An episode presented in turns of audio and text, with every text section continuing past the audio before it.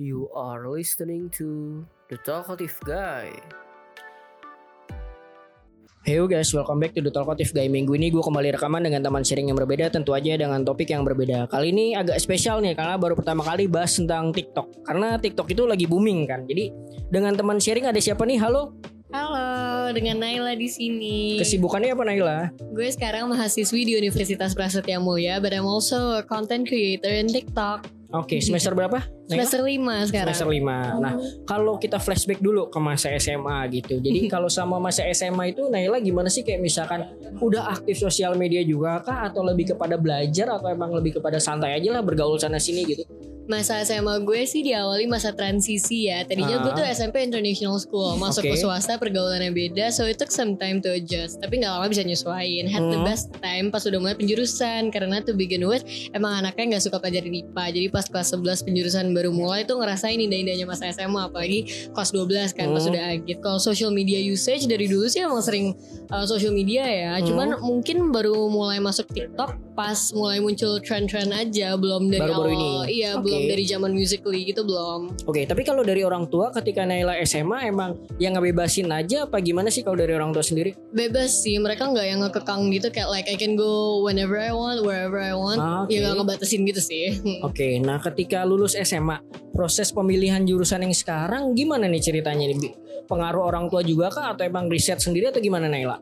Dari SMP tuh emang paling suka pelajaran bisnis, specifically marketing.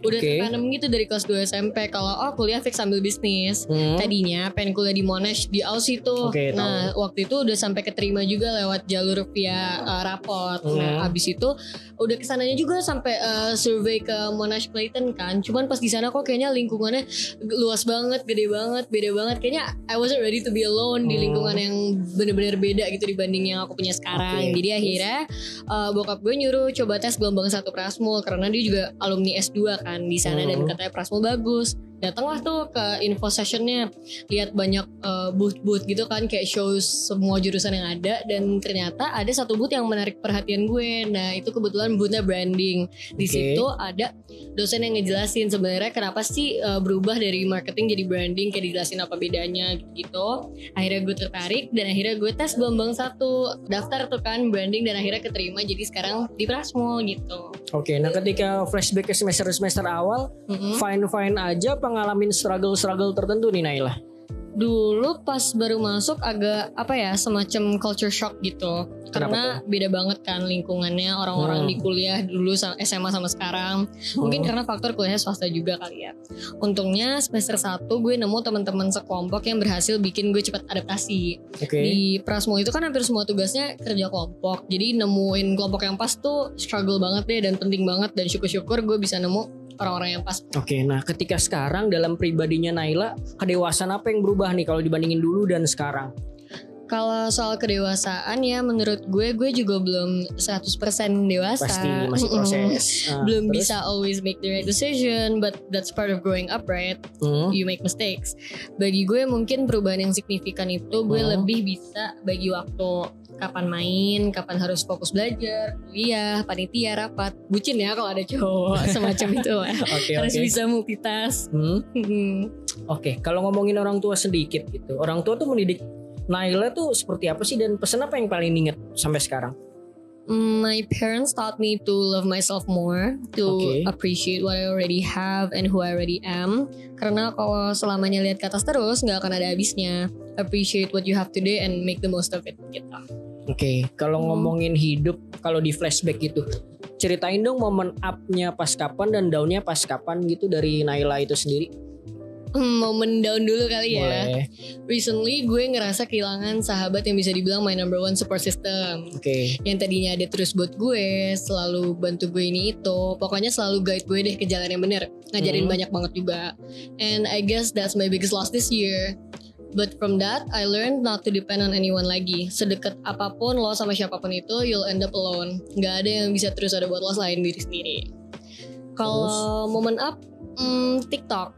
TikTok bener-bener membuka a new career path for me. I Oke. no longer see it as a platform to just have fun with your content, tapi also a platform to make money. Kayak TikTok tuh kalau live aja kita bisa dapet money loh in the form of- stickers yang nanti bisa di convert Ah. jadi real money gitu kan. Oke, Lumayan lah kecil-kecilan daripada nggak sama jajan sekali. ya. Mm-mm, ngisi waktu kosong juga. benar. Oke, terus ketika down gimana caranya bangkit versinya Naila nih? Emang ya ada orang yang sedih-sedih dulu, ada yang emang butuh cerita atau pelarian atau gimana gitu?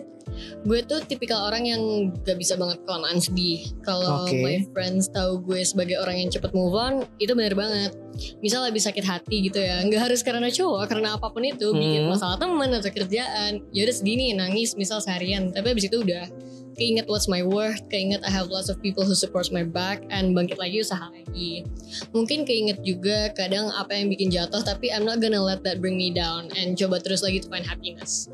Honestly, Mhm. I've been through so much lately ya, especially this year. Tiap bulan rasanya ada aja cobaan, but I'm glad to be where I am now. Karena nggak mungkin gue jadi the person I am today kalau nggak ngelewatin itu semua. Bener-bener. Nah, di umur yang sekarang insecure soal apa nih Naila? Gue tuh sekarang surrounded with banyak banget orang yang punya kesibukan masing-masing.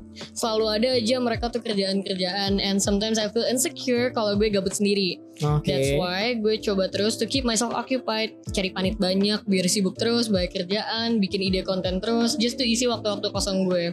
Karena it makes me feel less of a person kalau gue nggak sibuk ngelakuin apa-apa. Gitu. Iya sih bener di masa-masa muda ini ya kayak temen tuh penting gitu ya ketika Iya. temen pada sibuk semua bingung gitu kan mau Hmm. ngapain nih kan itu cobaannya emang di situ sih semua Harus anak sibuk muda juga. kayaknya ngalamin harus sibuk juga bener kata Hmm. Naila gitu nah kalau ngomongin prinsip hidup gitu di umur yang sekarang prinsipnya emang ya udah deh masih have fun aja ngeksplor sana sini atau emang kayak ah udah harus serius sedikit nih apa kayak gimana gitu Naila Harus serius dikit sih, and kalau prinsip hidup ya, Mm-mm. itu I don't wanna depend on anyone. Kalau Oke. gue bisa lakuin sendiri, oke gue sendiri. Ngebiasain diri buat nggak ikut-ikut lingkungan juga. Be happy with who I am and yang gak bergantung sama orang lain lah pokoknya. Cause when you rely on someone too much, you give them your trust, your time, and decision making lo juga jadi tergantung sama orang itu. You'll end up getting hurt karena nggak semua orang bakal stay in your life. Sooner or later they'll leave karena apa pun itu, you have to be able to stand up alone and jangan dependent. Oh, Gitu aja sih. Oke oke paham. Nah, kita kan namanya anak muda pasti banyak lah kekurangan gitu. Kalau misalnya ngomongin kekurangan dalam diri Naila gitu, ada gak sih yang ngerasa pengen dihilangin atau dikurangin lah gitu? Ada dong pasti. I Soal tend to overthink. Gue tuh overthinker banget. Ah, I'm the type of person yang pengen semuanya perfect kan. When it doesn't come out my way, gue suka kepikiran sendiri kayak kenapa sih nggak gini, kenapa sih nggak gitu. Padahal Oke. sebenarnya nggak apa-apa. Cuman gue nggak satisfied aja. Gue jadi kepikiran terus. Bukan pengen ilangin perfeksionisnya sih ya. Cuman overthinkingnya aja. I'm better though at handling it sekarang seiring berjalannya waktu juga. Mungkin bakal terus berkurang. Oke, jadi Mm-mm. perfeksionis itu ya emang bagus, cuman harus ada batasnya juga ya, Iya. biar gak ngerugiin diri sendiri ya. Biar nggak overthinking itu yang penting. Bener. Oke, nah kalau ngomongin soal support system, sepenting apa sih buat Naila sekarang? Wah, support system penting banget sih. Wouldn't even be where I am today without the people supporting my back. Di kala gue seneng, susah, sedih, adalah Hmm. pokoknya ups and downs gue. Kalau nggak ada mereka-mereka mungkin bisa gila kali gue. Iya. Karena ya, gue tipe orang yang butuh banget cerita. Gue nggak bisa nyimpen sendiri. Otherwise, I tend to overthink yang kayak tadi. Hmm. Ngerasa lonely. Intinya perlulah buat keluarin unek-unek ke siapa pun itu. Oke, setelah aku kenal diri Naila lebih, sekarang masuk ke soal TikTok itu sendiri gitu kan. Nah, awal mula TikTok itu sendiri pas kapan dan gimana sih ceritanya tuh awalnya?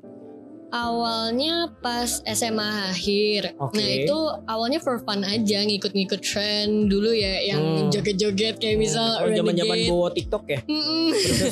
Ya gitu lah. Cuman lama-lama kok ada ya video yang bisa viral gitu. Oh, Oke. Hmm, sejak itu mulai mikirin tuh konten gue tuh mau fokus ke mana sih Gue Hmm. mulailah lihat-liatin konten gue yang viral Dan mikirin terus mau ke arah mana akun TikTok gue Sampai akhirnya waktu itu pernah kerja sama sama Tokopedia Dan Oke. mereka itu masukin Wow. gue ke kategori fashion Hmm. Dan ngelihat kalau gue tuh suitable for that category Akhirnya gue perbanyak konten fashion Be it daily outfits atau makeup Atau apa pun yang berhubungan sama fashion Dari situ gue mulai kerja sama sama brand-brand lain Dan mulai naik juga akun TikTok gue Oke. Gitu. Nah, ketika menjalani konten kreator di TikTok gitu, Mhm. khusus untuk TikTok, enak gak enaknya apa nih kan? Karena aku juga baru mau main TikTok juga gitu, tapi untuk Oh, keperluan bisnis, untuk keperluan Mhm. branding gitu. Nah, kalau bisa di share kalau misalnya dari Naila jadi insight juga nih buat aku. Mm-mm. Ada ups and downs sih ya. Not all my contents punya high viewers, high engagement, gak semuanya.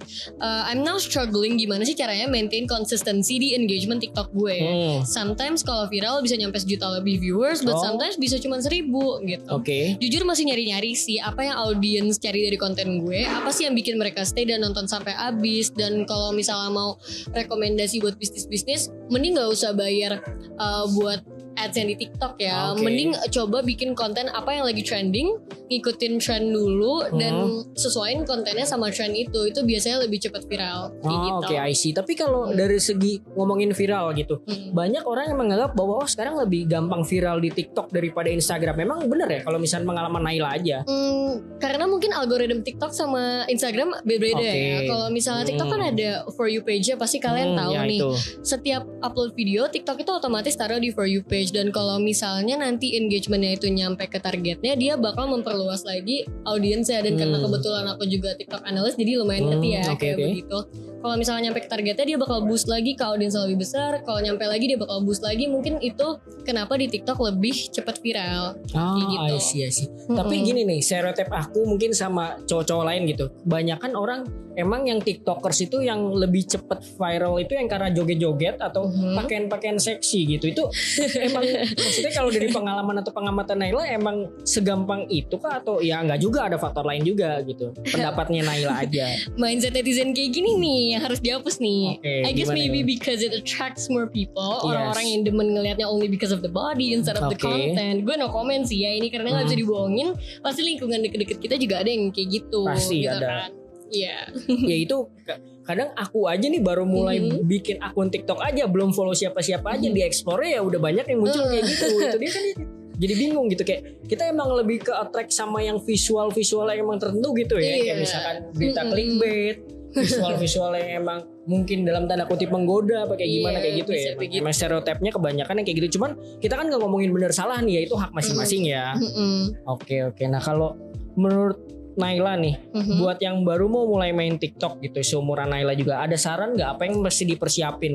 follow trends dulu sih cari Oke. tahu sound apa yang lagi trending misalnya ada challenge dan kalau ngikutin yang viral di FYP kita kan lewat-lewat terus tuh particular sound or video people Hmm. tend to stay on our content and nonton sampai habis karena kan cara kerja FYP TikTok sebenarnya ya kayak gitu kalau ditonton sampai habis berarti uh, misal ditonton sampai habis nih berarti 100% hitungannya kalau ditonton ulang lagi berarti 200% kalau misalnya semakin gede engagementnya kan semakin Oh. di push terus di boost ke audiens yang lebih besar jadi yang penting kalau mau awal-awal pasti ikutin trend dulu sih Oh oke jadi Mm-mm. emang kalau di TikTok masih terpengaruh trennya itu sendiri Mm-mm. maksudnya kita ngikutin kalau misalnya orisinil rada lama ya naiknya. Iya, so tiap minggu tuh di TikTok Oke. tuh trendnya cepet banget. Kalau misalnya di Instagram kan mungkin cenderung lebih lama ya. Iya, Kalau iya, di TikTok tuh trend yang minggu lalu di minggu depannya aja tuh rasanya kayak, eh ini kan udah lewat, males lah nggak mau ditonton gitu. Jadi harus stay ngikutin update terus. Oke berarti kan tadi sempat singgung sendiri Naila kalau misalkan di TikTok sendiri bisa lah ngasilin duit gitu. Nah itu sebenarnya gimana sih tunggu di approach brand dulu apa kayak gimana tuh mekanismenya? Kalau aku itu kan mau ngefokusin ke kategori fashion. Oke. Jadi aku bikin-bikin konten apa pun yang lagi trending itu aku hubungin sama fashion. Misalnya Oke. lagi zaman zamannya bikin video transisi ya udah aku Hmm. transisi baju-baju atau makeup or apa pun itu dan kebetulan aja misalnya ada brand-brand yang nge-contact lewat DM Instagram kayak gitu. Oke, Mm-mm. jadi emang cari niche marketnya juga ya kalau misalnya Mm-mm. fashion, fashion, beauty, beauty apa gitu itu Mm-mm. lebih memudahkan kita nge-approach brand-brand atau yang sejenis akunnya ya. Iya, begitu. Oke, tapi setahu aku sekarang TikTok itu bukan cuma ngupload video tapi bisa live gitu-gitu ya? Iya, nah itu yang menarik itu, yang menarik tentang TikTok itu dari live bisa dapat uang. Oh gitu. Nah, Jadi gimana iya. tuh maksudnya tuh? Jadi uh, netizen itu bisa purchase stickers, uh, Oke. bayar pakai rupiah. Nah stickers itu mereka tuh biasanya ngasih ke orang-orang yang lagi live. Mungkin kalau misalnya Oh. mereka suka sama konten lo atau mereka tertarik ngeliat lo, itu mereka ngasih-ngasih aja stickers gitu kan. Dan stiker itu bervariatif kayak ada yang murah, ada yang mahal, dan semuanya bisa di convert jadi US dollar yang bisa ditarik lewat PayPal kayak oh gitu. gitu. Oh jadi Mm-mm. konsepnya kayak aplikasi kayak Bigo gitu-gitu ya Iya, maksudnya kayak ya? gitu kayak gitu ya. live-nya. Cuman Mm-mm. lebih variasi lah kontennya di TikTok Iya. itu sendiri ya. Jadi Tapi kalau misalkan emang lihat ke depannya gitu dari diri Naila sendiri emang pengen seriusin lagi di TikTok apa kayak gimana nih arah ke depannya kalau untuk TikTok ya? Mm-mm. Kalau untuk khususnya TikTok pengen sih ngedalamin lagi. Oke. Sebenarnya walaupun sekarang udah fokus ke kategori fashion, lebih pengen Hmm. tahu lagi kenapa sih kadang bahkan di video gue ada yang cuma 1000 viewers, ada yang benar-benar bisa nyampe sejuta gitu kan. Pengen tahu aja apa yang bikin uh, my audience tuh konsisten, gimana cara puasin mereka, gimana caranya gue bisa engagementnya tuh ya Hmm. naik terus gitu, gimana caranya gitu nggak kayak sekarang masih nyari-nyari lah, pengen pelajarin lebih lanjut juga. Hmm, eh, Mm. tapi kalau orang punya TikTok nih nge-promote videonya di Instagram, kayak gitu ngaruh juga gak sih sebenarnya buat kayak orang nge-track ke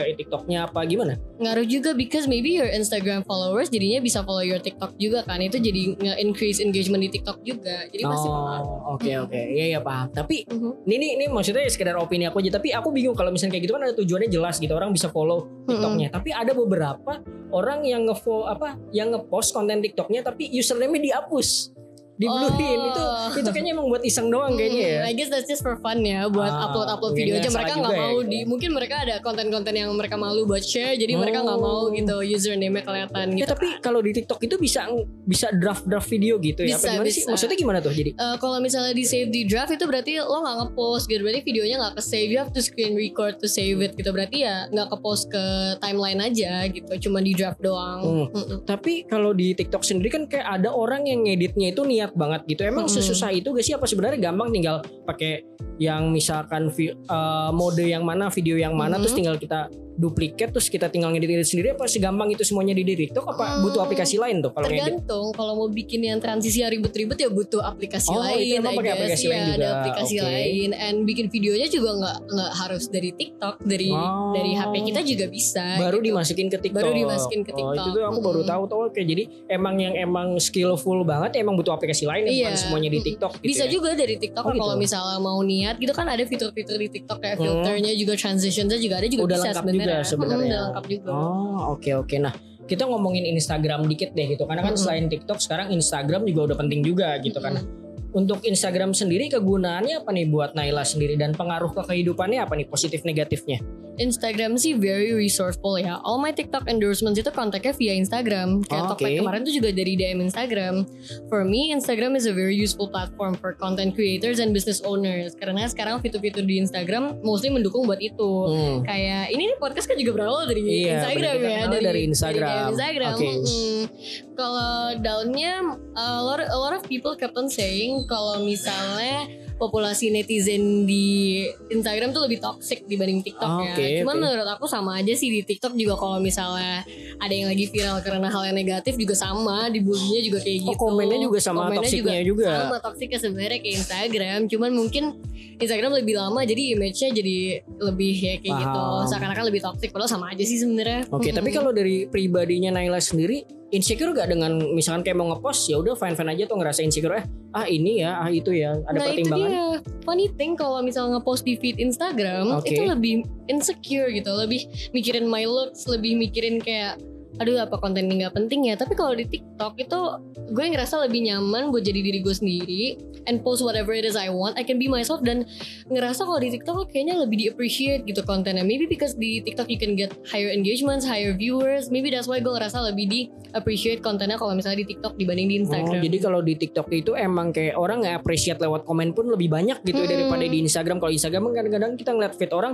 milih-milih nih mau komen apa nge-love doang gitu ya. Kalau iya di TikTok emang ada interaksinya untuk orang komen gitu ya. I don't know kayak Instagram lebih ke formal gitu loh. Oh, Kalau iya, TikTok iya, maybe see, I karena dia video kan jadi interaksinya lebih dapet gitu kan, lebih kayak real nggak fake gitu loh. Hmm. Hmm. Eh, tapi kalau live join live kayak live Instagram gitu bisa gak di TikTok? Maksudnya join Kayak live. misalkan ya Naila mau live sama Vivi sesama pengguna TikTok live bareng gitu ada dua gitu Mhm. di bisa TikTok bisa juga? bisa di TikTok Oh, bisa. sekarang bisa kayak gitu. Hmm. Oh. Baru itu feature baru. Oh baru oke. Nah kalau ngomongin soal sosial media gitu biasanya anak muda atau siapa pun itu identik dengan fake personality. Misalkan kayak sebenarnya introvert cuman kalau misalkan di sosial media ya buat personal branding yang baru lah entah itu negatif atau positif ya. Menurut Mhm. pendapatnya Naila gimana sih?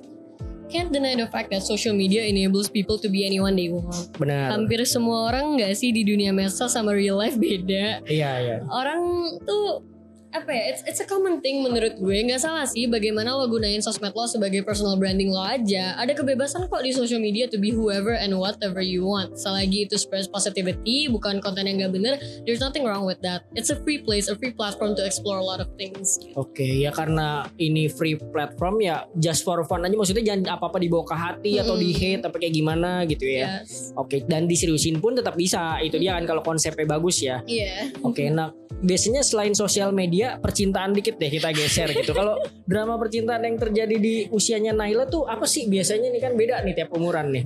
waduh pas banget ya tahun ini lagi banyak drama and one of them Ah, relates oke. to this Gimana gimana? But ya di umur segini lo udah mulai cari-cari yang pas gak sih buat lo Oke. People our age hampir semua udah punya pasangan yang pacarannya udah bertahun-tahun Hmm. I guess pada udah mikirin hubungan serius Tapi beda-beda sih Some masih mikirnya ini umur buat coba-coba Some mikirnya Oke. udah time to stay with one person Tergantung orangnya masing-masing gak bisa dipukul rata Oke, kalau dari Nailanya sendiri tapi sekarang fasenya apa nih kayak ya udah fun sendiri dulu lah apa kayak gimana? Lagi ada sih deket sama Oke. cowok ya Tapi emang maksudnya dalam arti ya udah dekat dekat aja udah santai-santai dulu aja lah nggak usah yang mikirin berat banget apa kayak gimana. Ya kalau misalnya mau dibawa ke mana di masa depan kan belum tahu Iya, lah ya benar. Masih agak lama masih tengah-tengah kuliah Hmm. juga Cuman udah bukan waktunya buat main-main dan coba sana sini lagi sih kalau menurut gue Karena udah, udah kepala dua juga udah Ya susah juga nyari orang yang buat nyaman Bener Gitu apalagi kan. udah ntar lulus kuliah kan butuh emang support system yang bagus juga ya gitu Iya. kan untuk support ups and downnya Naila. Mm-mm, Bener Nah yang terakhir nih dalam tiga tahun ke depan Naila apa aja sih yang pengen dilakuin mungkin kayak tadi diurutin setelah lulus kuliah mau ngapain dulu gitu. Hmm, sekarang kan gue udah semester 5 My plan is sekarang udah pensiun lah panitia-panitia internal yang Oh, tahu oke. Prasmul pasti banyak banget ya panit bisa dipilih kayak pop up market ya festival udah lewat lah itu. Oke oke. Sekarang mau coba fokus ke cari-cari pengalaman kerja, tambah-tambahin tuh buat CV, LinkedIn, lagi nyari-nyari program intern yang cocok juga. In two years, I'll graduate and start working. I wanna be the type of woman yang kerja karena I wanna be able to finance myself Hmm. dan kalau kerjaannya sesuai sama my passion gue pasti happy ngejalaninnya for TikTok I'll always try to create contents yang masuk ke audience aku cari-cari terus apa yang audience suka while also being myself Hmm. also still do modeling as a side job kalau misalnya ada offer-offer yang menarik Oke. gitu. Tapi kalau yang tadi ngomongin passion sedikit, passionnya itu emang di konten kreator apa gimana nih untuk kerjaannya nanti pengennya? Kalau kerjaan nanti aku mau fokus ke either campaign management or anything yang Oke. berhubungan sama marketing sih, be it public relations atau media social uh, management itu masih oke. Oh, oke gitu. oke. Jadi Mm-mm. emang yang lebih ada gunanya untuk dunia digital Mm-mm. gitu ya. Emang karena kan ya lebih long last ya kalau misalnya Mm. ngomongin digital sosial media. Kita nggak tahu nanti ada sosial media apa lagi nih selain Iya, TikTok kan yang bisa dijadiin platform serius gitu. Oke. Yang terakhir nih promote dulu dong Instagramnya Naila siapa tahu pendengar kita ada yang mau follow. Iya bisa di follow ya Instagramnya @naila_raziski guys. Ya siapa tahu nanti ada yang mau belajar-belajar nge-TikTok apa kayak gimana kita nggak ada yang tahu gitu kan. Jadi thank you Boleh. banget nih Naila buat sharing-sharingnya semoga bermanfaat dan sukses selalu buat Hmm, Naila. thank you juga kak. Oke, semoga nanti kita bisa di collab di konten-konten positif lainnya. Kan kita bisa. bidangnya sama nih, sama-sama digital. Jadi kan nanti kita pengen bikin konten-konten lain. Thank you guys yang udah dengerin episode kali ini. Sampai ketemu minggu depan. Bye bye. Don't forget to follow us on YouTube, Spotify, and Instagram at the Talkative Guy underscore ID.